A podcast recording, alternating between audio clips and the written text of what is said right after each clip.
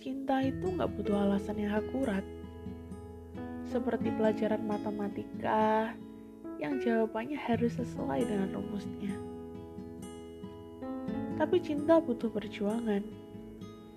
Seperti pelajaran sejarah yang mengisahkan para pahlawan berjuang untuk kemerdekaan Indonesia. Sebenarnya cinta itu simpel aja sih. Katakan sejujurnya tanpa memerlukan alasan apa pun.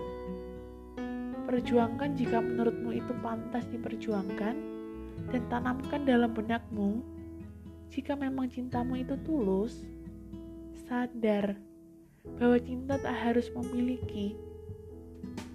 Cukup simpan baik-baik, biarkan ia menjadi sebagian dari memori yang pernah hadir dalam kehidupanmu.